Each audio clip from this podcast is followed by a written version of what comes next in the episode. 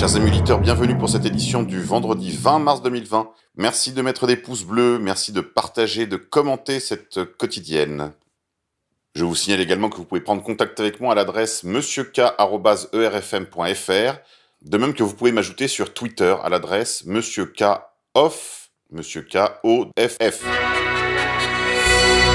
Surprise, coronavirus, vers un confinement plus long. Emmanuel Macron estime que trop de Français prennent les consignes à la légère. Un conseil de défense va se réunir aujourd'hui. Alors qu'une centaine de personnes seraient décédées du coronavirus pour la journée d'hier et que plus d'un millier de personnes seraient en réanimation, M. Salomon a planté le décor sombre hier, disant l'épidémie est importante et s'étend avec une circulation rapide et intense. Dans ce contexte, Emmanuel Macron n'a pas caché son agacement en constatant que trop de Français continuaient à prendre à la légère les consignes de confinement prises pour lutter contre le coronavirus, qui ne sont pas parfaitement respectées.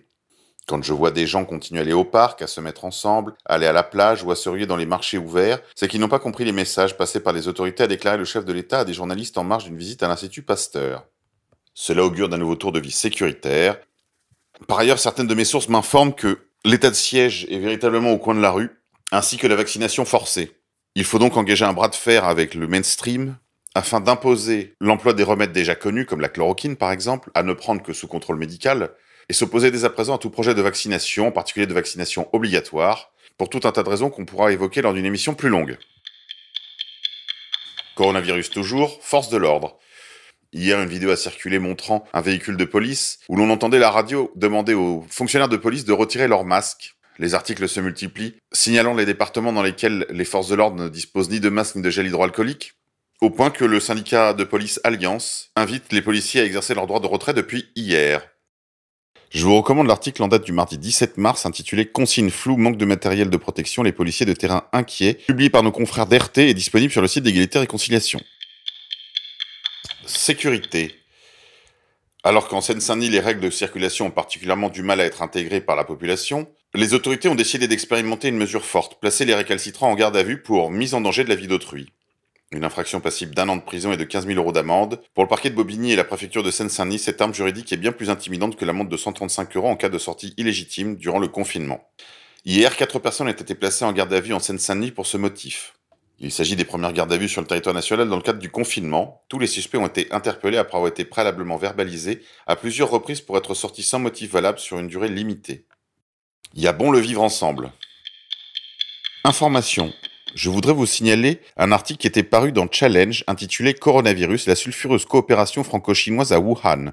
Il est accompagné d'une petite vidéo mettant en scène l'auteur du livre dont je vous ai déjà parlé à ce micro, Antoine Isambard, auteur du livre France-Chine, les liaisons dangereuses aux éditions Stock, espionnage, business, révélation sur une guerre secrète.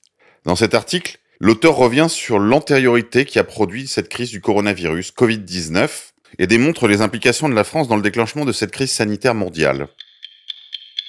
États-Unis. Donald Trump a approuvé le recours contre le nouveau coronavirus à la chloroquine, un traitement antipaludien qui a montré ses résultats préliminaires très très encourageants, a annoncé ce jeudi Donald Trump, même si les autorités sanitaires ont semblé relativiser la rapidité du processus. Nous allons pouvoir rendre ce médicament disponible quasiment immédiatement, a assuré le président lors d'une conférence de presse à la Maison Blanche, estimant que cela pourrait changer la donne face à la pandémie. Il a ajouté que ce traitement avait été approuvé par l'organisme fédéral qui supervise la commercialisation des médicaments aux États-Unis, la FDA ou Food and Drug Administration, grâce à un processus très raccourci. Dans cette affaire, Donald Trump a menti. En effet, la FDA n'avait pas donné son aval, mais il leur a forcé la main en faisant une annonce publique, qu'il a d'ailleurs répercutée sur les réseaux sociaux, en particulier sur Twitter. C'est probablement la meilleure nouvelle depuis des semaines. Rendez-vous bien compte que cette manœuvre de Donald Trump constitue une immense victoire pour les patriotes de tous les pays dans le monde entier. Une victoire sur le marais, une victoire sur l'état profond. On suit le plan. Dans le même ordre d'idée, je vous encourage à aller lire l'entretien disponible sur le site d'égalité et conciliation avec le docteur Didier Raoult, directeur de l'Institut Méditerranée Infection à Marseille, qui est l'un des infectologues français les plus reconnus au monde et qui avait été interrogé par la télévision chinoise en plein cœur de la crise sanitaire et qui avait ainsi été vu par plus d'un milliard de Chinois. Il fait notamment maintenant partie du conseil pluridisciplinaire de 11 experts formés en mars par l'exécutif afin d'éclairer la décision publique dans la gestion de la situation sanitaire. Allez le voir, c'est grâce à lui que l'on sait que la chloroquine est un remède efficace contre le coronavirus. Mais attention, s'il s'agit de diffuser la nouvelle de l'efficacité de la chloroquine, il ne s'agit pas de faire de l'automédication. En effet, c'est un médicament qui a des effets secondaires, en particulier s'il est surdosé. Donc attention. Voix toujours dissonante, le docteur Didier Raoult a d'ailleurs signalé que l'Italie, la France et l'Espagne suivaient la mauvaise route en empruntant la voie du confinement total. Pour lui, un constat s'impose. Il faut garder raison et faire comme pour les maladies infectieuses en général, du diagnostic. Et d'ajouter, tout le monde peut être diagnostiqué et tout le monde peut être traité. La question de dire, écoutez, si vous êtes malade, restez à la maison et attendez que ça passe. Si ça devient grave, on vous mettra en réanimation. Ce n'est pas une réponse, estime Didier Raoult. Et il conclut son entretien Valeurs Actuelles. Les maladies infectieuses et contagieuses, c'est quand il y a un microbe, on est contagieux. Si on ne l'a pas, on n'est pas contagieux. Quand il y a un médicament, on utilise le médicament pour que les gens ne soient pas malades. Ça, c'est de la médecine. Irresponsable. Dans la catégorie des irresponsables, on peut nommer déjà Michel Simès, le docteur de lumière de la télé, qui a enfin reconnu avoir trop rassuré les Français. Médecin de formation et l'un des animateurs les plus suivis de la télé, le 3 mars dernier, dans un clip promotionnel pour une émission spéciale sur le sujet qu'il allait animer, il s'est fait très rassurant affirmant que, dans l'énorme majorité des cas, un petit syndrome grippal, bref, tous les symptômes que l'on peut avoir quand on a le virus de la grippe. Il conseille en outre d'éviter et non pas de proscrire les contacts avec les autres personnes. La semaine dernière, dans l'émission Quotidien, il déclare encore que le Covid-19 était une forme de grippe un peu plus cognée que la grippe, mais ça reste une maladie virale comme on en a tous les ans. Lundi soir, Michel Simès a fait son mea culpa à la télévision. J'ai probablement trop rassuré les Français, a-t-il admis. Il est aussi, à coup sûr, un dangereux irresponsable. Autres irresponsables, les Parisiens qui ont quitté Paris lors du mini-exode pour se rendre dans leur maison de famille ou leur résidence secondaire.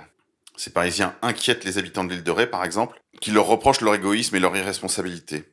En effet, plutôt que de suivre les consignes gouvernementales, ne pensant qu'à eux, ils ont préféré fuir et propager le virus. International. Benjamin Netanyahou est accusé d'instaurer une sorte de dictature en Israël dans le cadre de la lutte contre le coronavirus. Généralement, au milieu de la nuit, les décrets tombent. Il y a eu la fermeture des tribunaux, le report de son procès jusqu'à mi-mai, puis la surveillance électronique généralisée de la population. Enfin, la suspension de la Knesset, le Parlement israélien prenant pour prétexte l'union sacrée souhaitée par le peuple et la difficulté de se réunir en plénière du fait des mesures de distanciation. Jamais en Israël, qui s'est longtemps targué d'être la seule démocratie du Moyen-Orient, la Knesset n'avait été mise en sommeil, pas même en temps de guerre, rappelle la presse quasi à l'unisson. Yair Lapid, numéro 2 du parti bleu-blanc de Benny Gantz, a résumé la situation. Il n'y a plus de pouvoir judiciaire ni législatif. Seulement un gouvernement non élu avec à sa tête le perdant de l'élection. On peut appeler ça par beaucoup de noms, mais ce n'est pas une démocratie. Sentiment relayé par les nombreuses plumes du pays, a commencé par le futurologue au succès planétaire Yuval Noah Harari, qui sur Twitter parle d'Israël comme de la première dictature du coronavirus. Le coronavirus a tué la démocratie, Bibi a perdu l'élection, fermé la Knesset, donné l'ordre aux citoyens de rester chez eux et impose n'importe quelle mesure d'urgence qui lui chante. Ça s'appelle la dictature.